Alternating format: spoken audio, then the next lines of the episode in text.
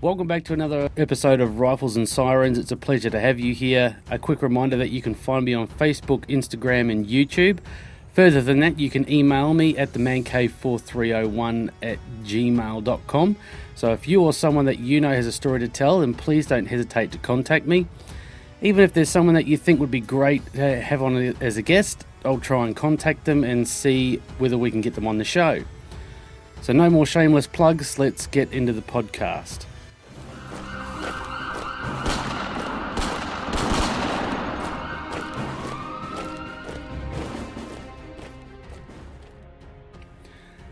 This week's guest joined the military in 2007, serving his time in the 7 RAR as a crew commander.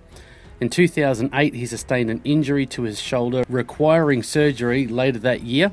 Rejoining his unit at the start of 2009, making it to October, where he sustained yet another injury requiring surgery and then re injuring it less than two months later. After being medically discharged in 2011, he started work with his family business eventually starting uni, where he started feeling the effects of depression and what he describes as numbness. He is uh, now an aspiring entrepreneur and since 2015 has worked his way to building his brand Soldier of Fortune. I welcome CJ Flood. Thank you very much for joining me on the podcast. Hey, bro. How you doing? Thanks so much for having me on. Not a problem, mate. So, the way we usually start this is why did you get into the military? Oh, man, I often ask myself that still today. Honestly, like, um, I don't know, like looking back at it, there's a different answer now than what it was when I joined. Like when I joined, I, I was 17, uh, didn't finish high school. I was just like, you know, like how the hell can I get away from where I am right now? And that was pretty much what it all came down to. Um, you know, I wanted, I was a you know, becoming a young man, I wanted to earn some cash and I wanted to, you know, get away from home and go and live my life. Um, I guess on a deeper level too, it was like I was, you know, I had come from a family of military. You know, grandfather was in the military. Um, you know, great grandfather. There's a long history there on both uh, my grandparents' sides as well. So I was like, you know, I've, i kind of felt pulled towards that um, to to do something bigger and make an impact. Um, now, when I look back on it, it's very much about that. It was like, like I look at all the decisions that I've made, um, you know, using that same kind of uh, framework where it's like, you know, how can I help people? How can I have an impact? Um, and that's what I'm constantly always doing throughout my life. And um, you know, joining the military was just one of those components. Yeah, it seems to be the case with a lot of uh, ADF or EMS personnel that they just they just want to help. So yeah, you know, just good people that want to do the right thing and and and give their part. You know. Yeah, I, I think that's so true. Like, I mean, I, I believe as human beings we are genuinely hardwired for good.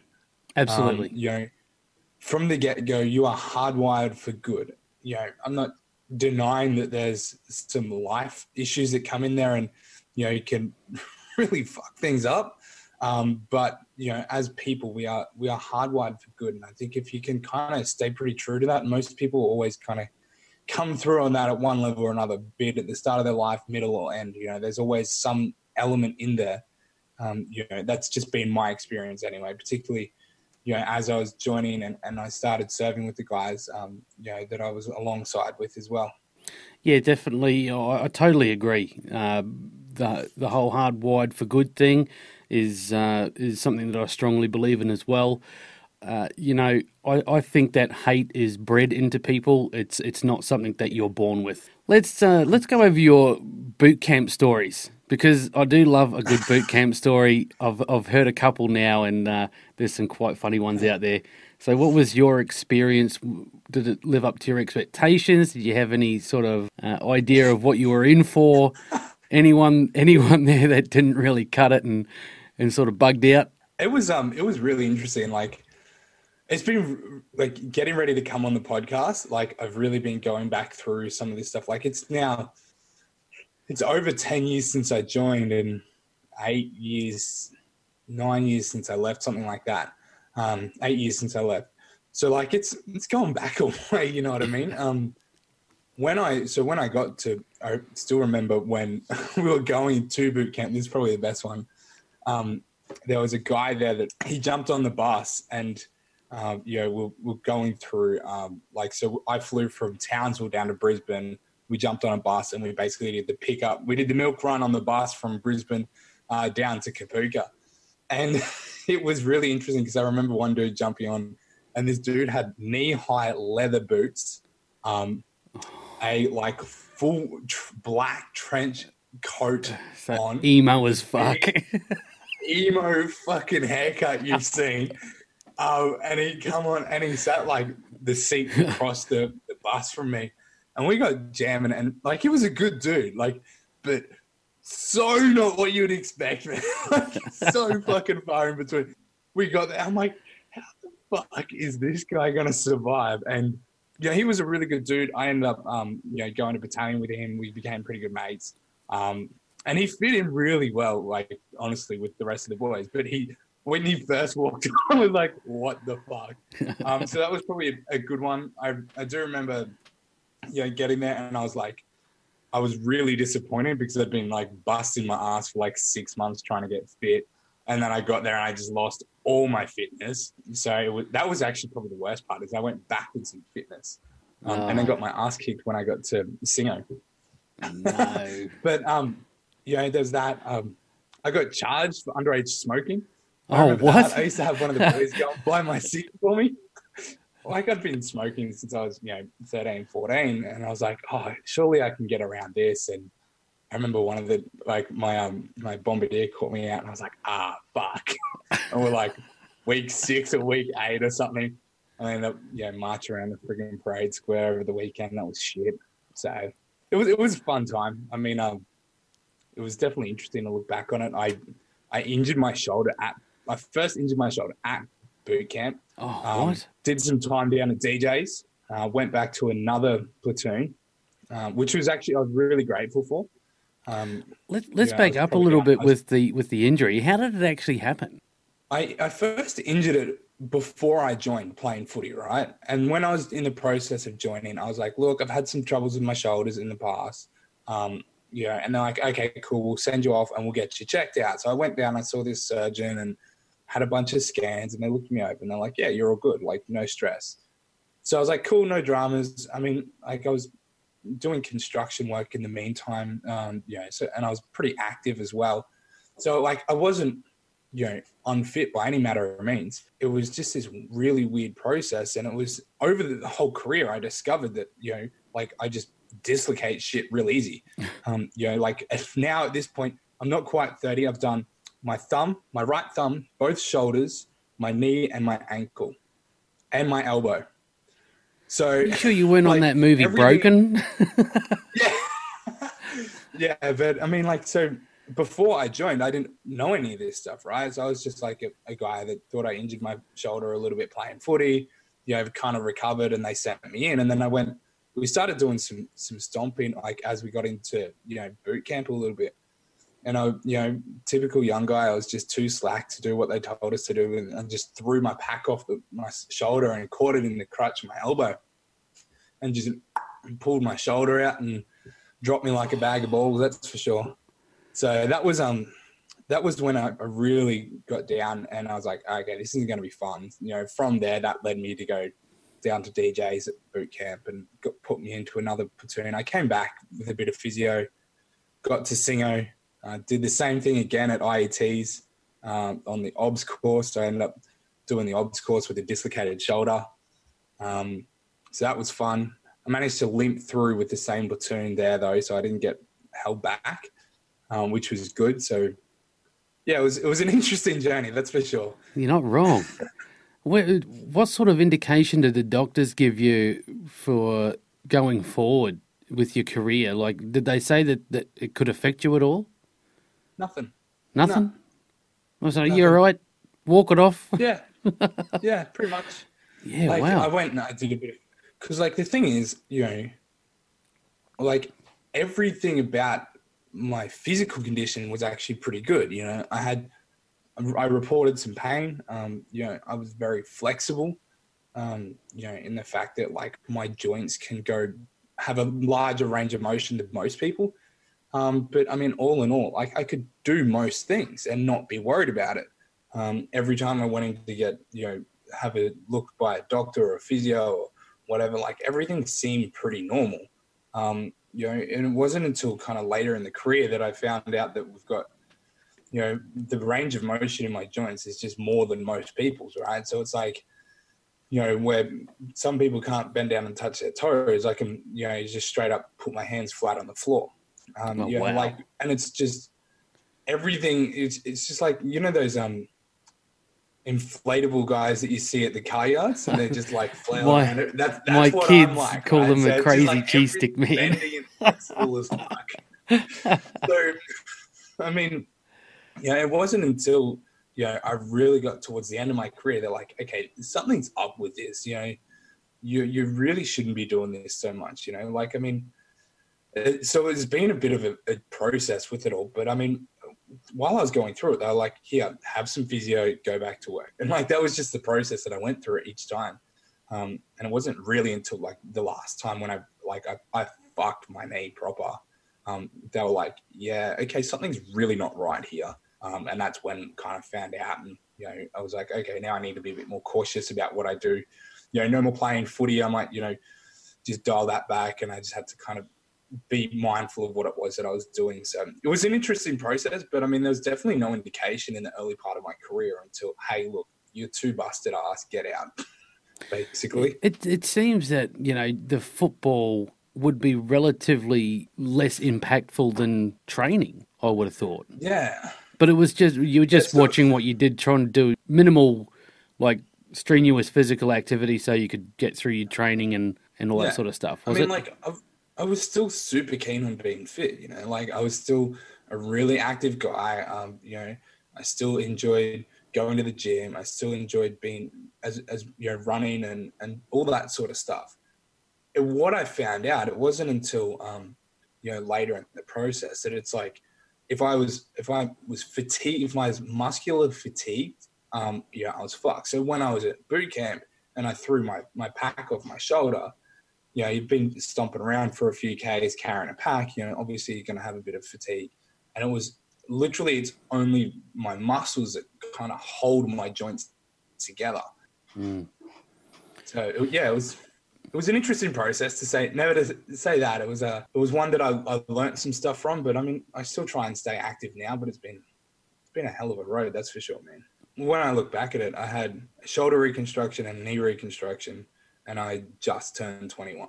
And That's that's got to be tough. I wasn't a professional athlete. Yeah, yeah. Yeah.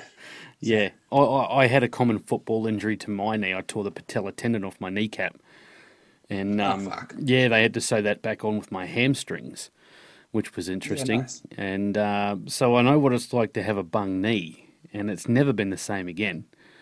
Uh, Yeah. you know. So yeah, I feel I feel you. Going into 2011 is when you get is, you got medically discharged. Is that correct? Yeah. So I had my shoulder surgery and came back to the unit. I was pretty good. Um, you know, like I bounced back really well from my surgery. Um, but it, like they were still really cautious of like how flexible I was and how mobile my joints were. Um, so it took quite a while to get back to the unit. I finally got back there. Um, you know, I did the exercise season with the boys. You know, we went out to um, Mount Bundey up in Darwin there. You know, so we did a few exercises, went on course, um, you know, a few things like that. I did um, the exercise season. So basically, like up in Darwin, it's really hot, right? So, and we have uh, we have two seasons: wet season and dry season. In wet season, you can't go field, you can't do any training. You're stuck in barracks, and it sucks ass.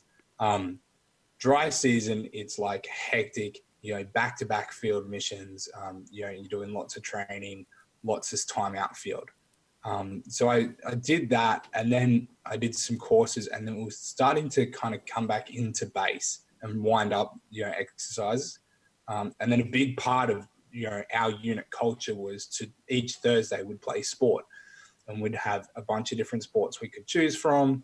Um, and we'd verse, you know, all the other units on the base. Um, obviously having two infantry units on a base, there caused uh, some pretty fierce rivalry. Um, and then obviously add in a cavalry unit and an artillery unit as well.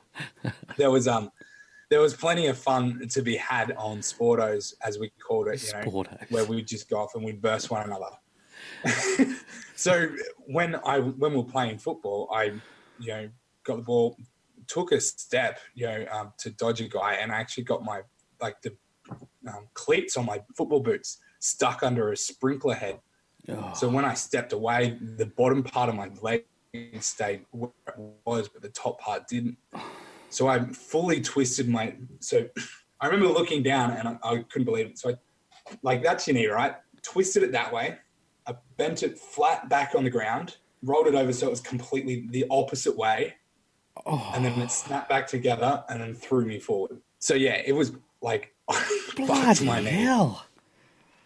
and then you know we had um we had our RSM that was down there, and he was he was big on touch footy as well. He he was really competitive with uh, the other units, and him and the other you know warrant officers. They'd always put bets on and all this sort of stuff.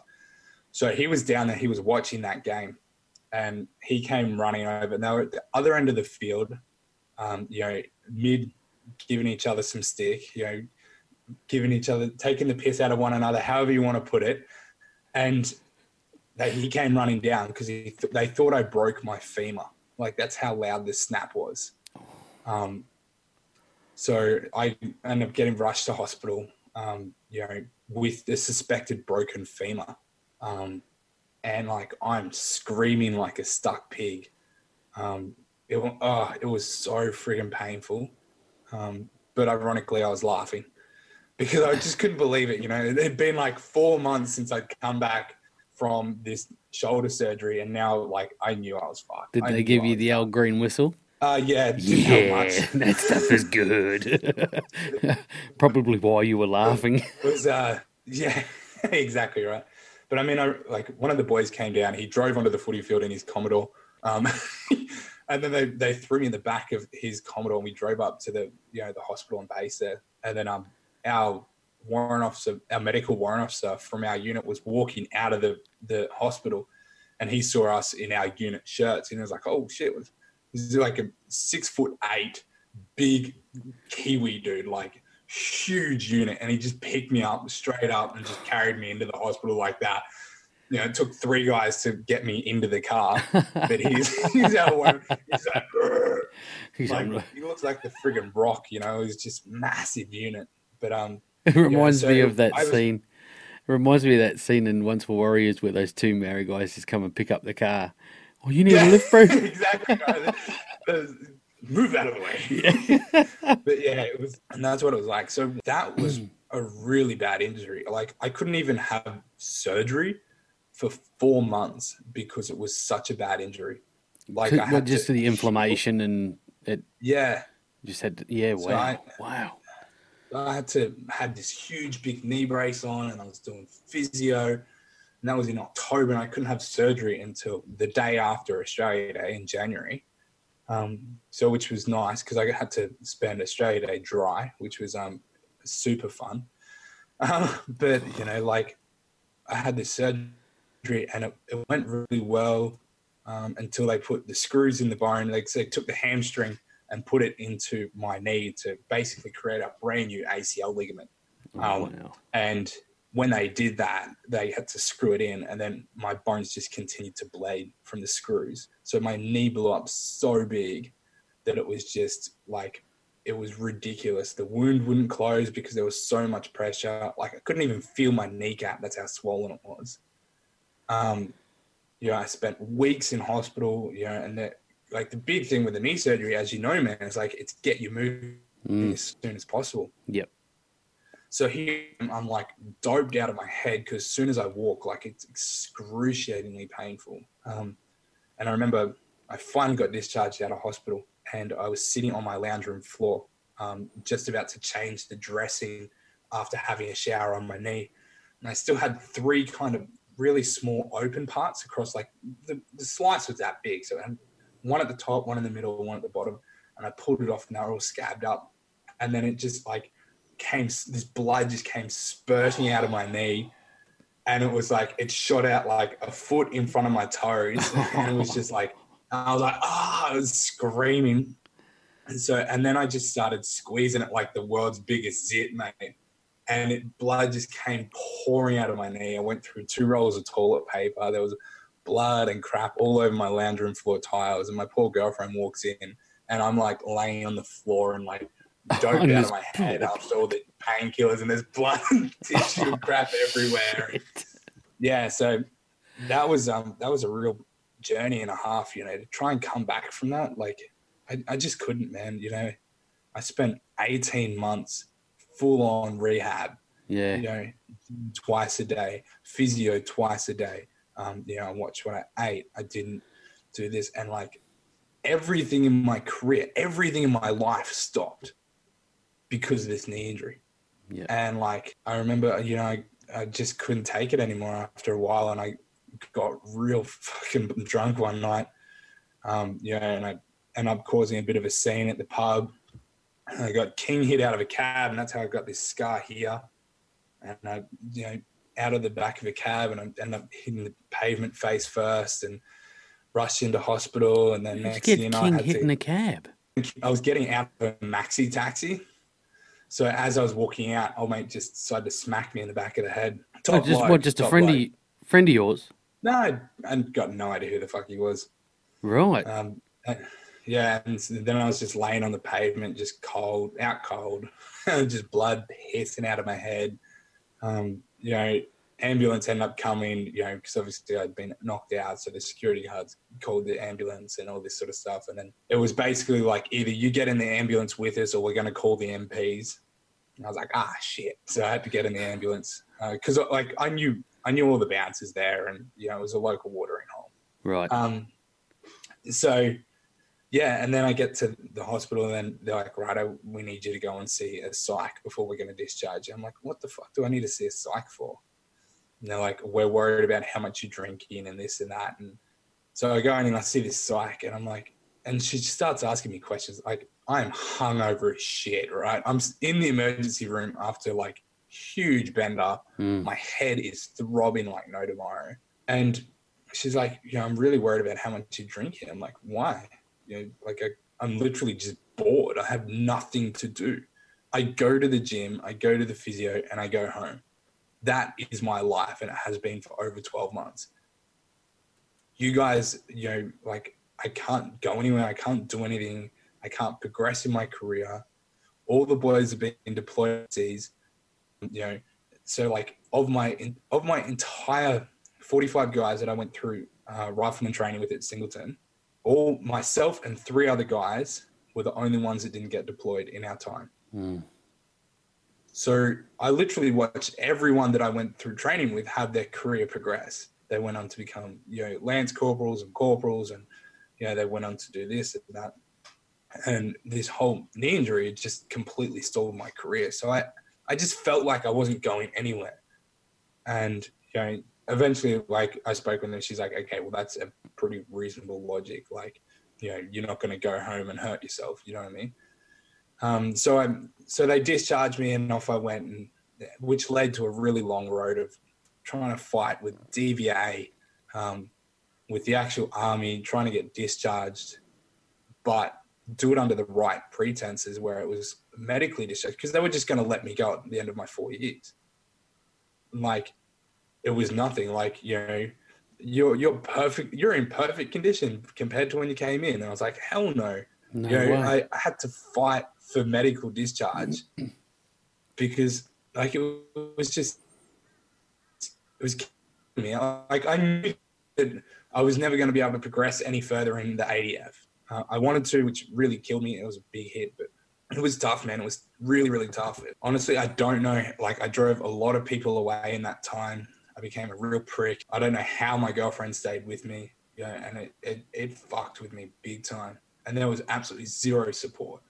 There was no support. Me on my own, going to doctor's appointments after doctor's appointments, you know, trying to fight this legal machine that is, you know, DVA and and the military, you know, and like I, I was one of the lucky ones. Like I was persistent enough, and I started because I started when I my shoulder happened. You know, I lodged that injury with DVA, so I kind of already had a bit of a, my, my head around it. yeah. But I know guys that were in there and like they couldn't understand what was going on. They just got lost in this paper this paperwork trail that was just like so confusing and you know which meant that they end up like it literally was it felt like it was designed to be so complicated and hard you just give up and and they just left you so it was it was real tough man you know but i mean um after i got out things got better well i thought they did they got better in some ways and worse in others Yeah, yeah, you yeah. know so it was it was a bit of a process that's for sure So when you finally get discharged, you're out um, doing other things. Do you go straight to the, the family business to help Yeah. out? Yeah. So that was your transition out. Um, Yeah, I had, It- had it- it lined up before I left because I was like, just get me doing something. So it was pretty much a weight off your shoulders getting out. Uh, the biggest way, like I, I still remember driving away, and I, I couldn't drive fast enough. Honestly, like I was just like, let's get the fuck out of here. It was just, it was crazy, you know, and like, because in that time too, so I got discharged in like end of June, started July, but the end of the year beforehand, my entire unit moved from Darwin to Adelaide, but I had to stay in Darwin to finish my discharge. So I hmm. got transferred from 7RAR over to 2 Cav as a rifleman who couldn't do his job, who literally just had shit slung on him by these guys in cav because I literally I couldn't do anything. You know? Yeah, right. Like there was times there where I wasn't even medically allowed to wear my uniform. Like it was so ridiculous. And then like I just I was so excited to leave. It was it was crazy.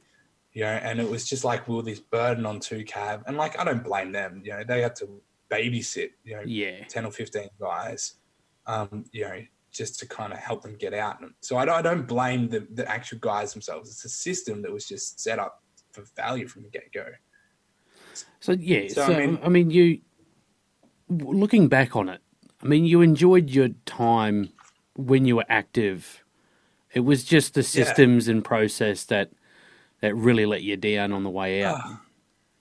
I mean, I loved it. I had so much fun. yeah, so much fun. Like, you know, I remember when we, so I got posted down to Puckapunyal and I was, I was part of the first 10 diggers to be posted, 10 grants to be posted to Puckapunyal since the Vietnam War, you know, because obviously from there, 7RAR started down there in the Vietnam War and all this sort of stuff. So it was like, we were attached to the School of Armor down there, which was heaps of fun because there was all these guys in armor running around. There was 10 of us and we just got to totally run amok. yeah, Um, and it was, it was great, you know? So, and we all knew each other and like, it was, so it was a bunch of fun, you know, we went out on exercise all the time, you know, um, you know, then when we were back at the unit, it was really good. Like it was just the, the lack of ability to use common sense in the system was so frustrating. yeah, It made it so hard. And then, you know, obviously towards the end, it was just like, get me the fuck out of here. Like, yeah, it, there, there were times where I was like, is, is it really worth trying to fight this thing? Like, honestly, you know, it, it was really tough. And then, so I, I had it lined up where I, I would go basically straight from, um, you know, transfer out and straight into work because I was like, I just got to do something. Um, but, Well, at which least was you good. had, at least you had something planned because Yeah. You know a lot of guys they they'd, they'd get out they got nothing they just sit at home wondering what the hell's gonna happen to them Yeah. you know like so And- uh, kudos for um for coming up with a plan to start with um Oh, and cheers, man. But I mean, like, it was, it was like it, if I, I knew if I didn't do something Hmm. that like I would literally just lose spiral so fast, yeah and like I don't know if I would have been able to come back. You know, I know guys that are like, oh, I'll I'll leave, and I'll because obviously you got a bunch of leave saved up. You know, you got all this transfer leave and da da da da. So it's like, oh, I'll have you know end up having a month, six weeks off. You know, while I try and find a job, and you get home, you're getting paid, and you're like, well, this is pretty crazy. and then all that shit comes to an end pretty quick. But I mean, in the meantime, I was still trying to fight DVA and and you know get all that stuff happening, and you know eventually it all kind of came together pretty quick. But you know it was it was a mission, man. Like holy shit, I really feel for guys that you know can't walk straight into something because it's like your whole world disappears in the blink of an eye. Like one day, you know, you're you're part of the military, you're a part of the army, you're you are you know XYZ, you're a grunt, you're a, you know you're in Cav, you're an arty person, whatever. It doesn't matter. You know, your identity is like it's switched off, like boom, just on a bit of paperwork. Like it's like you reach a certain date, and all of a sudden, everything that you've done for the last however many years is now irrelevant, and you are a completely different person. Mm. And it's a mind fuck to be able to deal with it. Like, how do you even deal with that shit? Like, I, if I didn't go straight into something, I would have been fucked. I would have been so screwed. When we were talking on the phone the other day, we said that, you know, even though people might spend a year or two years and go through what you did with the medical discharge because I get injured, uh, and, and people think, oh, you know, it was only one or two years, but habits manifest within six months. Like when you're ingrained in something for a long period of time, and six months is a long period of time, like it becomes it becomes a part of you, and that's what a lot of ah. people don't understand. Like they still miss it. It doesn't mean to say yeah. you know just because they weren't in it for as long as others doesn't mean that they weren't a part of something you know. Yeah, exactly. That the others weren't. Be it, be it 20 weeks or 20 years, you know, yeah. like you, you're in a different world. You form bonds. You, ah, you live, breathe. You know, off, like often when you're first starting out, you're sleeping in the same room as guys that, you know, like I remember. So for for me, I was with the same group of guys for I did um, eight weeks, twelve weeks, 12 weeks, and then a year. So it's the same. I at least had one person that I knew I'd been with the whole time. So it was always around the same group of people from time the whole time. And like, as you said, you form bonds. It's like, you know, I knew everything about those guys. I knew what they liked, what they didn't like. You know, I knew their girlfriends. I knew about their moms. I knew about their, their family. I knew about the things that, you know, made him happy. I knew about the things that made him sad. Like it was, it, it's not a bond that you just form like when you bump into somebody down at the pub mm. and you hit it off. Like you're living in each, in each other's pockets. Uh, yeah, it's like you spend enough time with someone, like, mm. and then all of a sudden they're not there. Yeah. It, I mean, it's it's like ending a relationship, honestly you know, because like you spend so much time with this same group of people over and over and over and over. Um, yeah. You know, and in some and circumstances, yeah. you go through a hell of a lot more than what you would in a relationship. You know. Yeah. I mean, like I didn't, I didn't deploy overseas, mm. and I had a hard enough time leaving. You know, the boys that went overseas, like, you know, we had a, a, a couple of guys get injured and a couple of guys get killed and like it was tough on them you know? Like these are the same guys that i went through training with and then they went over and they came back and they it was a different person. Like yeah. completely different person you know? You spend six months in a scenario like that everything changes. Who you are changes. I guess for you being on the outside looking in uh, and seeing these guys post and pre deployment, you get to see them, the, the, the, changes that happen. Like if you were deployed with these guys and you come back, you would think of them the same. But mm. you'd be, when they come back after six months or whatever the case may be, and you see them after that long, you, you would notice what changes they went through. Yeah, yeah, hundred percent.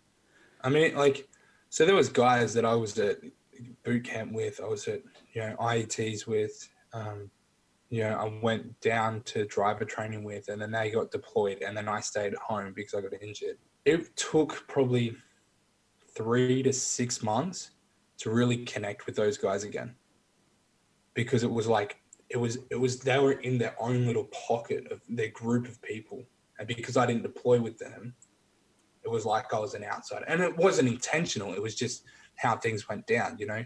Well, they had they had those like, oh. experiences together. Yeah, exactly. You didn't have that, so you couldn't communicate with them about that, and that's probably the main thing that they were talking about is their deployment. So, yeah, so I mean, yeah, like you said, not intentional, but still, you feel a little bit segregated. Oh, yeah, and I mean, like, I didn't blame them for that at all, you know, because like I get it, you know, you spend six months. I think I think we we're doing eight or nine month deployments then. Um, by the time it was all said and done, and like with those guys, yeah, and particularly when most of them are kind of like under twenty eight, like that's a big chunk of time when you look at your overall life doing something that is completely abnormal. You know, it'd be like if you went and worked for Bill Gates for six months. Like like that shit would be all you would talk about for mm. a while. You know yeah. what I mean? Like it'd be, oh, remember when this happened, and remember when that happened, and and da, da, da, da, like, you know, not because it's just a, it's a group of experiences, you know. So it was it was really challenging to see those guys go through that, to go through it myself when I left, you know. And then when I left, like I went to a place where it had absolutely zero military people. I knew no one. I knew my dad and his partner and my partner um, and then that was it. And, you know, it was then the, I slowly got to know the guys that I worked with, and you know, became a a whole new cycle started over again. But I mean, it was it was like losing a part of me when I left. Yeah, wow. And it was it was really fortunate to be able to have um, another part to be able to kind of cling to, you know, around my my family business because I knew, okay, I'm going to go and work here and I'll take it over eventually. So I, I still had that, um, at least for a little bit. So it was once the um, once the work sort of stopped with the family business and you started up uni. How did that work out? That was the hardest time in my life. Honestly, that was the worst part. So my my dad who was running the business, he got into a new relationship and neglected his role. I was working 80 hours a week away from my girlfriend and now one year old son.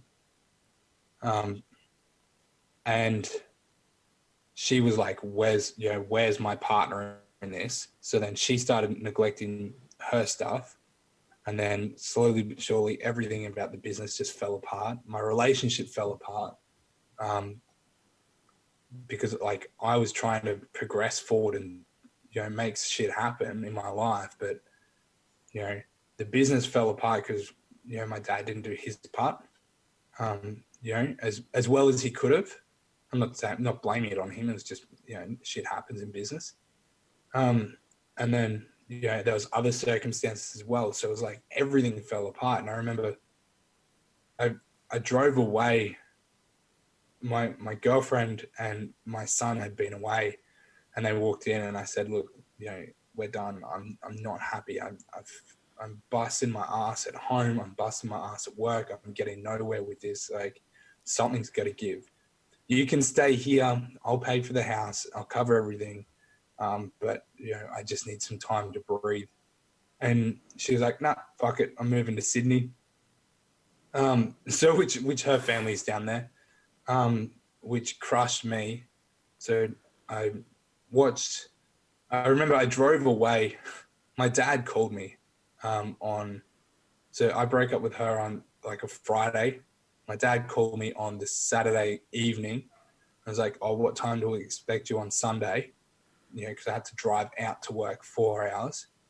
And I was like, "Look, I'm not going to be there for a couple of days. I got to sort some shit out here."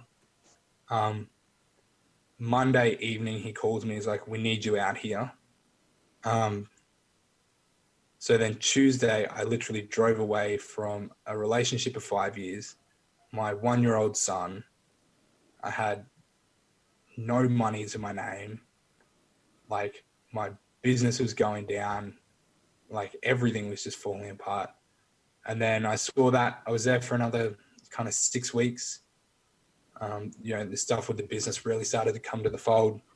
It became quite clear that, um, you know, my dad wasn't ready to let go of it when I wanted it. You know, I was ready to take over it. He wasn't ready to let go of it.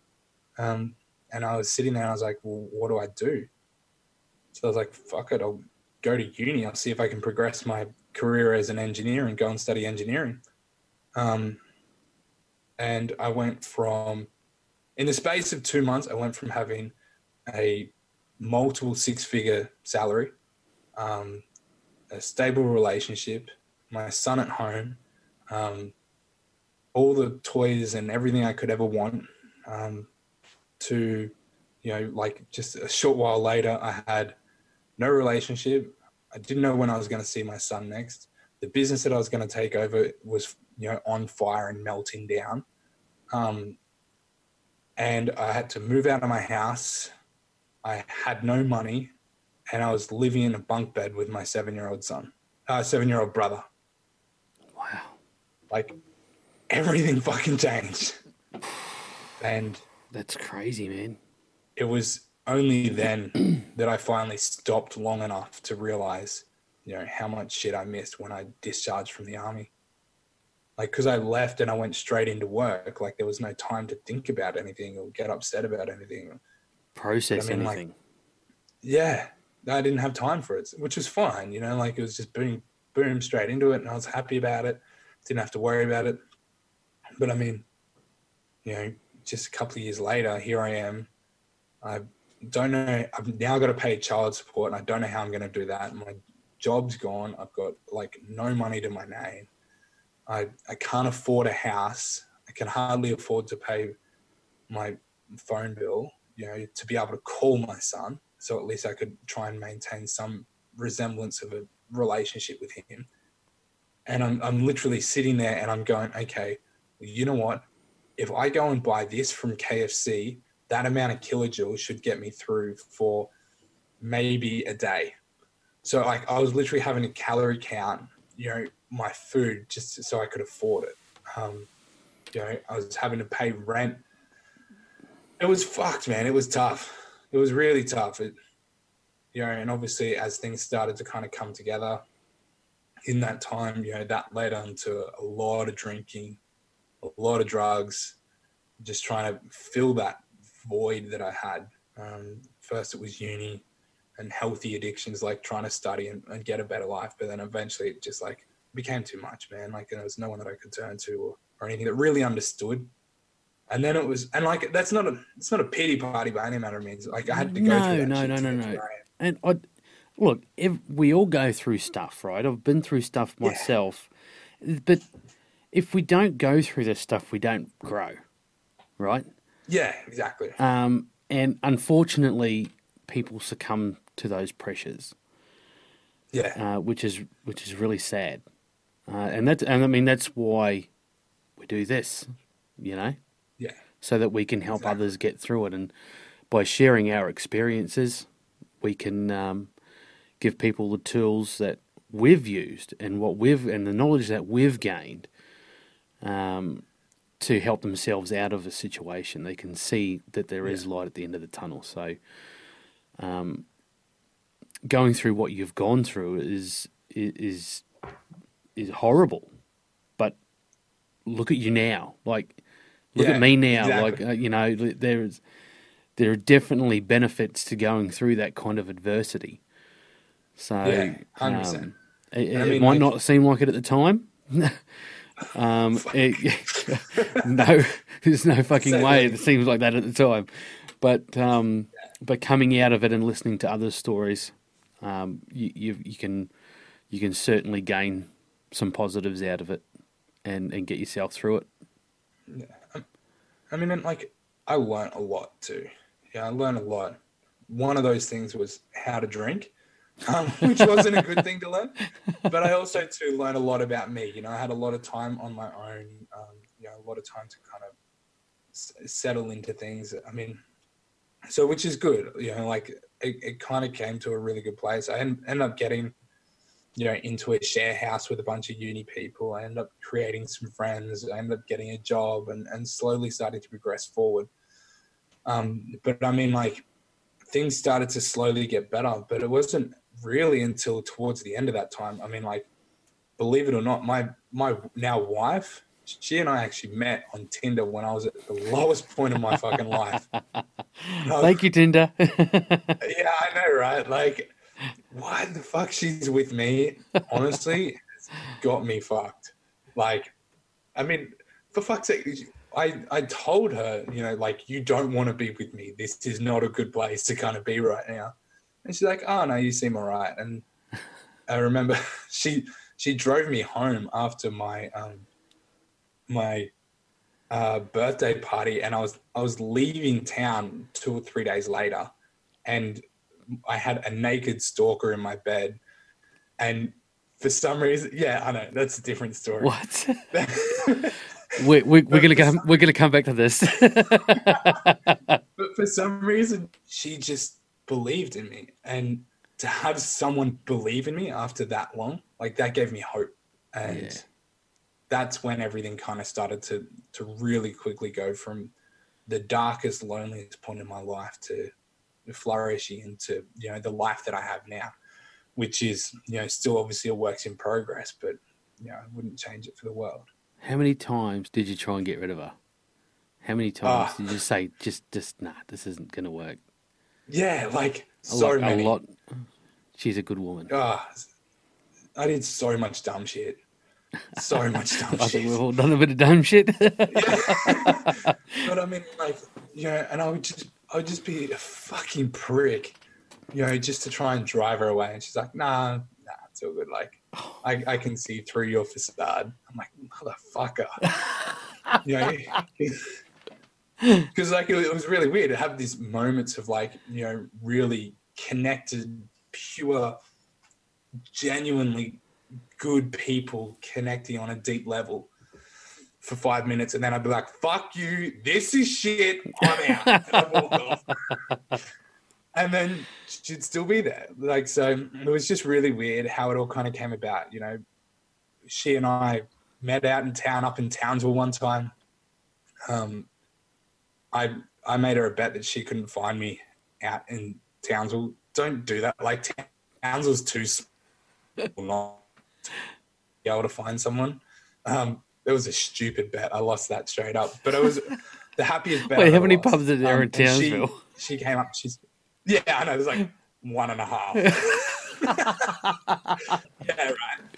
And um, you know, she came up and we connected, bought her a drink, started talking, and I mean, you know, we parted ways at the end of that night, and like I just couldn't get her out of my head. And I was like, "Look, we got to go have coffee." And then, like in that time from Friday night to Tuesday when we had coffee, I'd also decided, "Hey, I'm going to leave Townsville in two weeks." Um, so I'm like, why the fuck am I even meeting up with somebody just to leave, right? And I went down, and I literally the first date we had, like where we grabbed coffee, I sat down opposite her on the strand on this park bench like, let's get one thing real clear. Never getting fucking married, and I'm not having kids. And here we are, like, that was like not even five years later. We got married last August, last October, sorry. And we've now got a five week old son. So shit changes, man. Like, and I'm, and it was not because I didn't want those things. It was just like last time I had a relationship for a long term, like it broke down, yeah. fucking hurt, like it you know crushed me. You know, having to drive away from my son like that, you know, killed me. Mm. Never wanted to experience that in my life. Never wished that on anybody. But I mean, you know, we ended up hanging out for like ten days straight. I, I literally said to it, "Look, you cannot leave my house except under two conditions: one, to do the laundry at your house because bitch, do your own laundry, and two, to go to work." This is literally how I would talk to her, right? I, it was fucked. It was treat him mean, like, keep him keen. yes, sabotage a relationship hardcore, so I could never have to feel any resemblance of pain like I've had in my life. But also at the same time, I'm like dead keen on this woman, and I want nothing more to do than just hang out with her and, and spend time with her. So it was this really weird time. Hormones and are fucked. Just, yeah, it was so stupid. fucking dumb. Like, and if I'd just been honest with her, like, shit would have gone so much smoother. Yeah. But I mean, we hung out for 10 days, had a hoot, man. We had so much fun. Um, you know, she helped me pack up my house and, and get everything ready to move. And um, I moved away, and then we obviously stayed in touch. And then, you know, she came down a month later for her birthday down to the Gold Coast. So I moved from Townsville to the Gold Coast. She came down. We hung out again, had a whole bunch of fun. Um, I went up to Townsville a month later. We hung out again, had a whole bunch of fun. And I mean, in this time, right? Like we're li- in the first th- four months of our relationship, we drove from Townsville to the Gold Coast five times, Oh, return, Shit. and it was just it was crazy. Like it was, we just spent all this time together, and it was like you know, I knew from the get go, I was like, this is the person that I want to be with, and it was from that like that moment where everything was just so fucked, and I felt so alone. It was it was in that moment of where I was able to kind of slowly bring that vulnerability back out to be able to talk to someone, communicate with someone, and you know have a relationship with somebody. Passion and fire and, and excitement for life came back. Um, and I mean, it was you know from when I left at like Christmas 14, New Year's 14, somewhere around there, four, no 15, something like that. Can't remember anymore. And it was like to yeah, so it would have been May 2015. I had to have my second knee surgery. And Yeah, like right. I was just completely laid up. I couldn't move. I had to have surgery on both knees this time. Um, yeah, I was on two crutches for ages and she was just there. She looked after me. And I, I remember sitting on that couch for two, three, four months. And I just said, you know what, like there, there's more for me to live for than just me. And it was like that moment when I joined the army the first time around when I realized that there was more out there than just me. And it wasn't it wasn't just, you know, like her and it wasn't just my son or anything like that. It was just a process of healing, you know, and it was going through that stuff that was really um, interesting to say the least. I mean, from there it was it was a hell of a ride. A lot's happened. It sounds like a hell of a ride. mate. It was crazy. like I honestly, honest to God, we we didn't even move in together. Like I just helped her relocate her stuff, and just I kept sticking around to make sure it didn't move. Um, so it was, like it was it was never like a discussion of hey we've been dating for a while, we should take this further and, and move in together. It was like I'll help you move, and then like I just didn't leave. it was just like this this really weird dynamic, man. But it was, it was But it so worked. good, and it was, yeah. oh, that's Like- awesome, man. Anybody that's gone through that sort of stuff, like there's someone like that out there, be it a friend, be it a, a, a spouse or a partner or a relationship or whatever. There's someone that you just connect with, that you just get along with, that wants to be in your life more, and you want to have them in your life more, even if that's just a friend Mm. you know, and I really encourage people to just kind of have the vulnerability to, to kind of open up to them because once you do open up, everything changes. Everything changes. Once you have that vulnerability, like so much changes and the healing can actually begin from whatever you've been through, be it, you know, like if you've been deployed and you're going through some PTSD, if you've had a relationship breakdown, if you've had, you know, medically discharged, whatever. Everyone's got some level of healing to do. And when when you're leaving something like the ADF or the EMS, it's like you don't you don't know a world outside of that. And once you can have some vulnerability to kind of step out into that world, it, it becomes better. And becomes better really quick. Yep. And that's that's my experience anyway. Oh, it's the same for me. Like um, um, with my relationship breaking up and my kids moving down south, and I find talking about it and uh, ad- admitting. I don't know. it- It's as soon as I realised that I had problems and that I accepted that, everything Yeah. sort of started to fall into place. Yeah. Trying to Like, better it's myself. not just everyone else's fault. No, that's exactly right. And for a very long time, I, bri- I I blamed a lot of things but me, Yeah. except for me. And when when you can sit down and, and tell yourself truthfully and honestly that it's because of you, then everything changes. Yeah. So Once, once you start to take responsibility for things that happen in your life, absolutely, because the only person that's responsible for you is you. Yeah. And I mean, like, it's all well and good to to know that, to say that, but once you start to live it, Yep.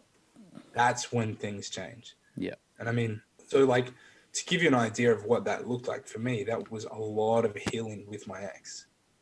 You know, with my ex, um, she moved to Sydney with my son, um, and it was really tough. Like I, that sucked. You know, as you could well imagine. You know, and I know you've been through that as well. Yeah, that's really hard. It's not easy watching your kids drive away. No, no, it's really not. It uh, and it it soul crushing. Where are you at with that That- now? Uh, honestly, Yeah. um, I'm so fucking lucky. I I cannot count my blessings enough, and I mean that truthfully because my my wife has done nothing but accept my son. Um, she's accepted my ex. Yeah. and she's helped me grow a relationship with my ex that is actually about my son you know and it's to a point now where so my ex my ex-girlfriend is now the godmother of my new son with my wife It's beautiful. like That's fucking unreal. it doesn't happen you know like it's so rare to have happen It is, man, and I, I have a very, very good relationship with with my ex as well. You know, um, you know, I, I hold a great deal of respect for her. Um, I, I made a conscious effort to um, to accept what happened um, because you have to. I mean, you can't, you can't. on- Once it's all said and done, you can't sit there and dwell on everything. If I was still sitting around dwelling on everything, I would be the most miserable motherfucker out there.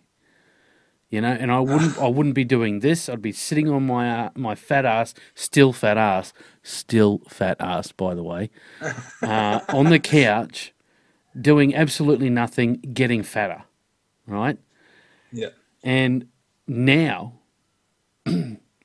I've, after months since they left, you know, I spent a, I I spent a few weeks trying to deal with it. And then I started watching motivational stuff. I thought, oh, maybe, maybe this will help. And you know what? It fucking did. People saying, you're responsible for yourself. That no one else it's no one else's fault but yours. You're responsible. You've got to fix this. I, there's only one person that can fix it and it's you.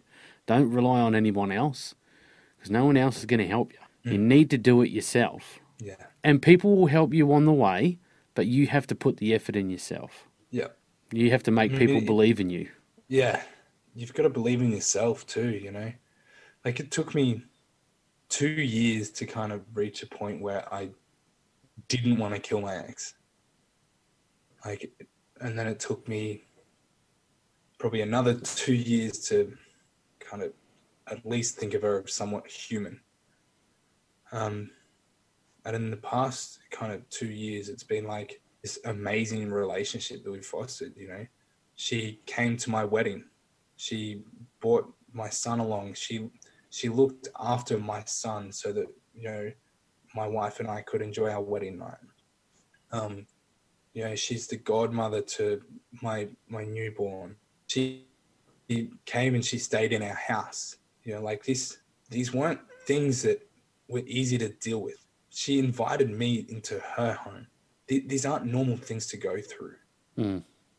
But when you can honestly sit down and have that vulnerability and, and have that okay, that level of just being okay with what's happened. acceptance Yeah, and just that acceptance of what's happened to be able to move forward and heal, like it becomes so much better. Like, you know, I literally, my wife was pregnant and my ex was giving me shit about making sure that I was looking after my wife. you know, like who who does that? You know what I mean? yeah. You know, her partner is amazing. Like, you know, he reached out to me and he's like, "Hey, man, you know, I want to just connect with you and and make sure that we're all good. You know, Seth, who's my first son, you know, he's a really great dude. And, and like, we spent an hour on the phone just talking, just getting to know one another. He invited me into his home. Um, he invited me, like, I went to his birthday for Christ's sake, the first time I met him. It's the You know, like, best. it's, it's the best. Yeah. It is. It's it's the way it should be, but people just harbor so much hate, you know, Yeah. and and and they're not willing to admit that they were part of the problem. They they're still sitting there all bitter and angry, and uh, I totally get it. Yeah. you have to It's, ex- it's a dead set truth, man. It's Yeah. dead set truth. you have to accept I'm, I'm, it. super, I'm super lucky. Like, obviously, once I started, once I started to kind of step into business world, you know, I was like, the the CJ that is now, um, just ain't gonna cut it. Like, you know, I'm not gonna survive in business. You know, I need to grow and become bigger and better and faster and stronger for myself personally. Um, you know, and in that process, there was a lot of shedding of old shit. Like, yeah, you can't climb a set of stairs carrying all the baggage that you got. I, I still like I still connect with a few of the guys that I was in with, and you know, that's that's how they identify themselves as like, oh, you know, I I was in the army. Like, yeah, you were, but you're not anymore, and that's okay. Mm. You can do more than that. You can be more than that, and the guys that get that accept it and they go on to flourish and have careers and relationships and but it's that once you start to dwell on stuff that you know depression anxiety ptsd all these negative stuff that we've got out there start to come into your life. Wouldn't in in no way we're saying that the people that have PTSD or depression or whatever, we're not saying that they're clear of that, even if they have moved forward. They've just found coping mechanisms that help them through it, and they've become successful. There, there's, like you said, you're not in anymore. You, you're you're someone else. You have to build Yeah. that someone else. And there's, Yeah. you know, a lot of people out there doing that, but they still have the problems that they had when they first got out, but they're just working through it. They found the, the tools that they needed and the coping mechanisms, and now they're successful people. yeah.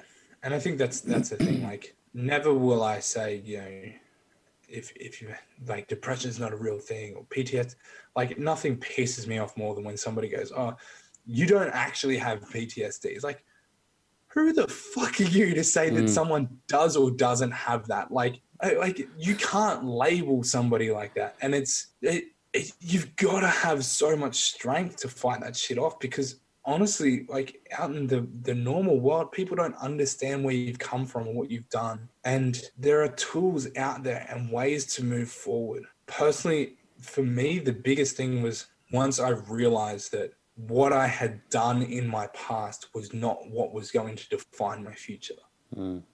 and once I realized that, I was able to move forward. And um, you know, that was what kind of moved me out of that that brings of that really dark, depressing place where it was just like, you know, I was searching for meaning at the bottle of the, the bottom of empty bottles, left, right, and center. Like it was it was crazy, but it was it wasn't until I realized that like there's more than just what I've been through. You know, I can do more. I mean, like, in particular, I love working with people from Defense Force and EMS. They are like super switched on. They like move like no tomorrow. They are the best entrepreneurs to work with. You know, now because obviously I, I do quite a bit of coaching. I connect with guys and, and gals that have been in the Defense Force pretty regularly because it seems to be like stepping into an entrepreneurial world is, is a pretty common thing for people in the Defense Force like we, it's just like boom it's the fast fire like boom boom boom. They think so quick and they incredible leaders and speakers. And and once they they can see that like it is so fucking cool to watch man. I love it, it like it, it's so good. And it's hard to see that when people can't take that step. And it's like just and, and that's what i love about this podcast man. I mean i love that we just connected through a facebook group about podcasting Yeah, and you're like you know now we've spent you know, good hours on the phone multiple times, literally never even met or spoken to each other in the past. And it's like, it's just like, boom, we just get it. And it's like, you get in that flow and it's like, shit can change. And I mean, obviously, I, I would guess for you, like, once you started moving forward, like, it, it felt like you were just emotionally so much lighter. Oh, absolutely. Every, Absolutely. Like a, so much weight lifted off my shoulders just resigning myself to the fact that shit things happen. you know? yeah, and and so and true. realizing that I was a part of that problem and that I was responsible in some way, you know? yeah. Like acceptance, accepting Yeah. it, it, it's recognizing your mistakes as well, owning up to your mistakes because you you know we all fuck up. You can Yeah. go and blame this guy, Ain't this guy, or this guy, and then they say, "Oh no, it wasn't me," and then it manifests into this, you know, he said, she said. Well, you could just you could just go, "I fucked up. Um, let's let's move on." You, you've I mean- you've addressed it. You can move on. And when you have that level of acceptance, shit works so well. Like I remember when I was working in the family business, you know, I, I literally sit down with all the boys. You know, we, we're in civil construction, right? So we did a lot of stuff with concreting. So it was like it was hard yakka, right?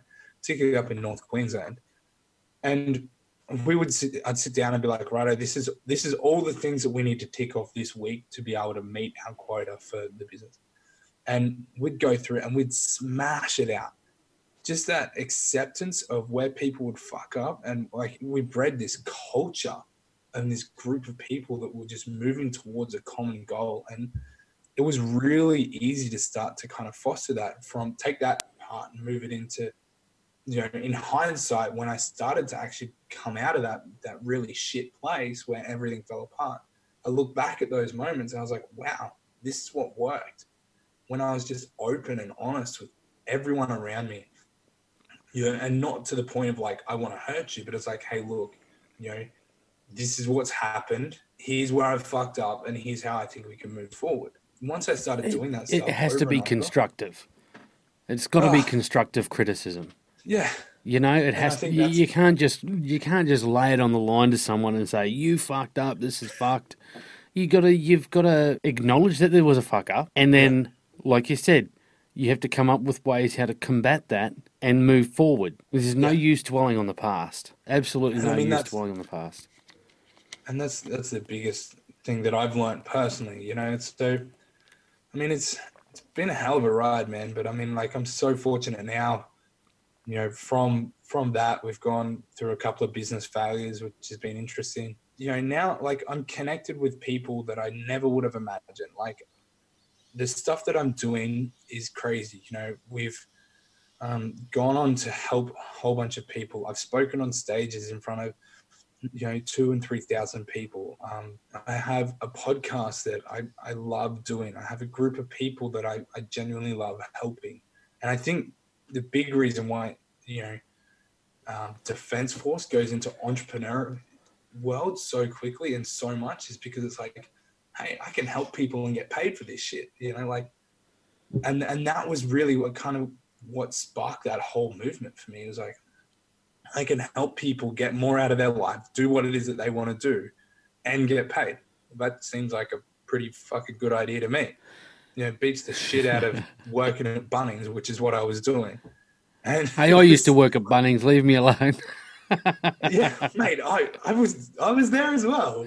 You know, so it was it was just like this this really interesting process, you know, and now it's like I can control my life. I've I've got I've literally got my son's bassinet sitting there right next to my computer because you know this morning you know I got to let my wife have a sleep in because I was able to control the terms of my life because I've been able to do that through this business journey and that's That's it's incredible. not easy. It's not easy, but it's it's so worth it. Yeah.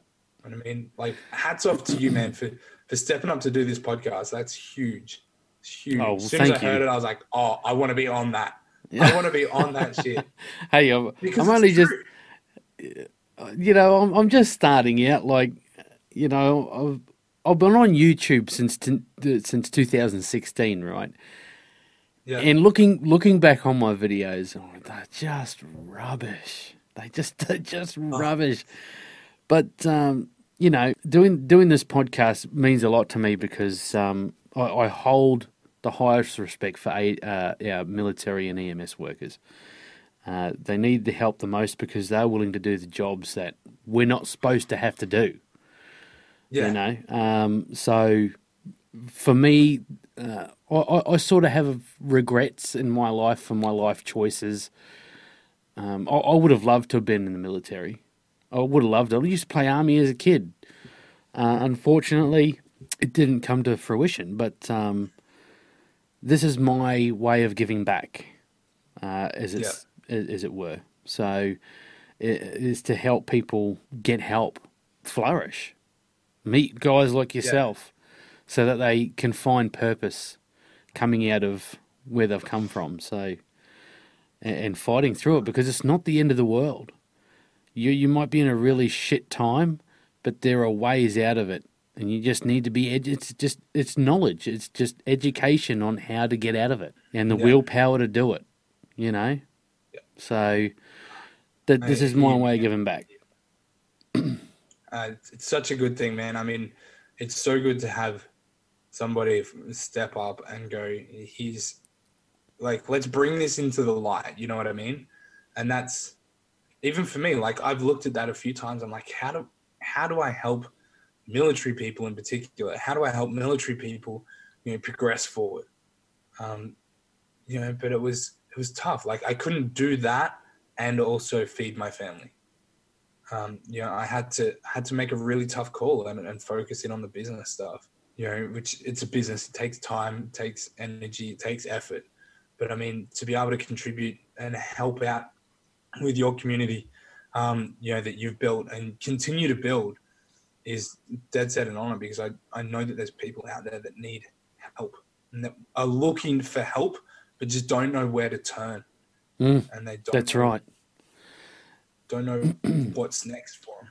And that, and That's- that's the reason that's why I want to get folks like yourself, so you can guide them into entrepreneurship, or um, Red Six. Uh, those guys are fantastic. Mi- Michael's uh, a top bloke, and um, uh, the Red Six app is helping veterans all across Australia and and the world. Like he's launching overseas, and it, it's awesome. It, it, it's it's what we need for the people that give the Yeah. most for us. So tell tell us a little bit about Soldiers of Fortune. Uh, yeah. So, man, I mean, I kind of got started in this business game, um, yeah, a number of years back, where I was like, you know what, I I need to do something for me uh, on my terms. Um, it's only kind of been a recent thing in its entirety, um, but it has been evolving ever since then. Um, it's basically just this whole process of um, really bringing soldiers of fortune isn't about being a soldier necessarily or being in the army or the military or whatever. It's not about that. It's about a soldier of fortune is somebody that understands that there is fortune that they wish to fight for and that they want to protect and look after be it in health or wealth or be it in your financial security or in your relationships or whatever. And it's about bringing a group of people together to you know help support one another under that. I mean it's primarily focused at um, entrepreneurs but i mean you don't need to be an entrepreneur to be a soldier of fortune. It's, it's that place of when you go you know what i do want to fight for more i do want more in my life i deserve more in my life and when you can say that sentence you already are a soldier of fortune now the the goal is for me is I just want people to be able to have a shirt to put on to own it to wear that identity. There's a community out there that can help them. So it's only a fairly recent thing that's kind of coming out, but it's been an ever ongoing. Um, The and I mean, you know, been there done for a while, but it's just the name that's evolved. Yeah. The yeah, so this, this is literally the first shirt that I got. Um, It's a fucking sweet shirt, dude. I need one of those. I know, I love it, I love it. But um, it's the first shirt that I got, and I mean, we only got them um, a, a couple, or just recently, um, and it was like, but the whole process is has been here for a long time you know and and because of that and because i've lived that mentality of a soldier of fortune for a number of years now you know i've, I've got projects like this up here. You know that, that project i i want it to go on and help thousands and thousands and thousands of people in their entrepreneurial journey. I've got crap all over my walls above my computer about business and and helping people you know like it's it's just it's a mentality and this just gets to be a uniform that you get to put on and say i belong to that. And that's that's what i love. I'm feeling empowered. ah good, good. I want that uniform. yeah. Well I'm, i can't wait to actually be able to do a an, a launch on the swag. So we got hats and stuff. Um, i didn't i didn't get a hat this time but that's okay. I, I didn't get enough time to get it put together. But you know, we've got hats and hoodies and you know it's just understanding that you can have more. Whatever whatever it is that you want to do. If you want to step into business like I, if you want to go into business i would love to be connected with people in business because like that's just my jam. I get those people so much. And it's hard. Entrepreneur is being an entrepreneur is the loneliest job i have ever had. Wow.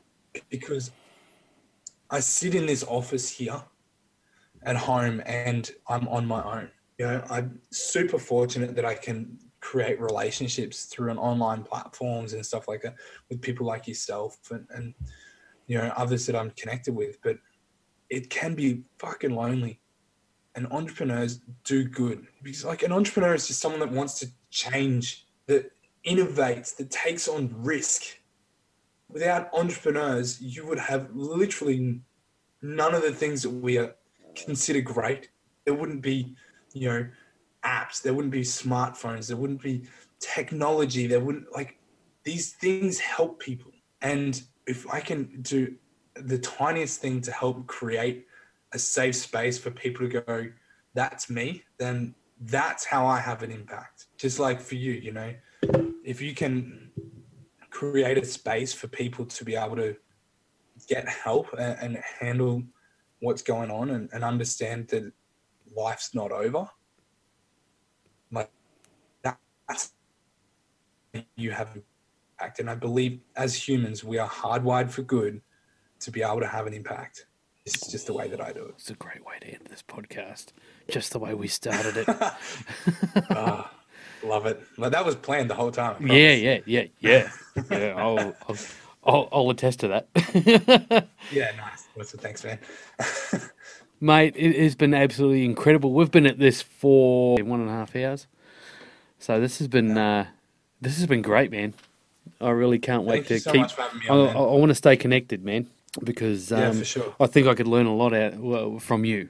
So Uh, for sure, man. You know where I am. You know how to connect with me, and always more than happy to help out wherever I can. You know. yeah, man, give yourself a plug. Where can people find you? Uh yeah, so you can connect with me. Uh, so obviously my podcast, I've got Side Hustle Startup Podcast, um, which is a, you know, that's that's kind of my business podcast. You can connect with me um, through Facebook and Instagram. Um, at CJ Flood Official is the business pages, or just look for this ugly mug, CJ Flood. You'll find me on Facebook. You you can't miss me. so it's. it's it's pretty easy. I'm, I'm pretty easy to find. There's not too many people that have the last name Flood. So, um, yeah, connect with me. Um, if there's anything I can do for your your people in your community, man, I would dead set be more than willing to help. And, and and because I just believe that there's so much good that we can do. So much good. Absolutely. Let's keep fighting the good fight, brother. Ah, thank you, man. Thank you so much for having me on. It's been an honor. I can't wait to share this. It's Yeah, gonna man. Yeah, no worries, dude. We will catch you Alright. later. Thanks, bro. Thanks so much for having us on. And I'll talk to you next time. Will do.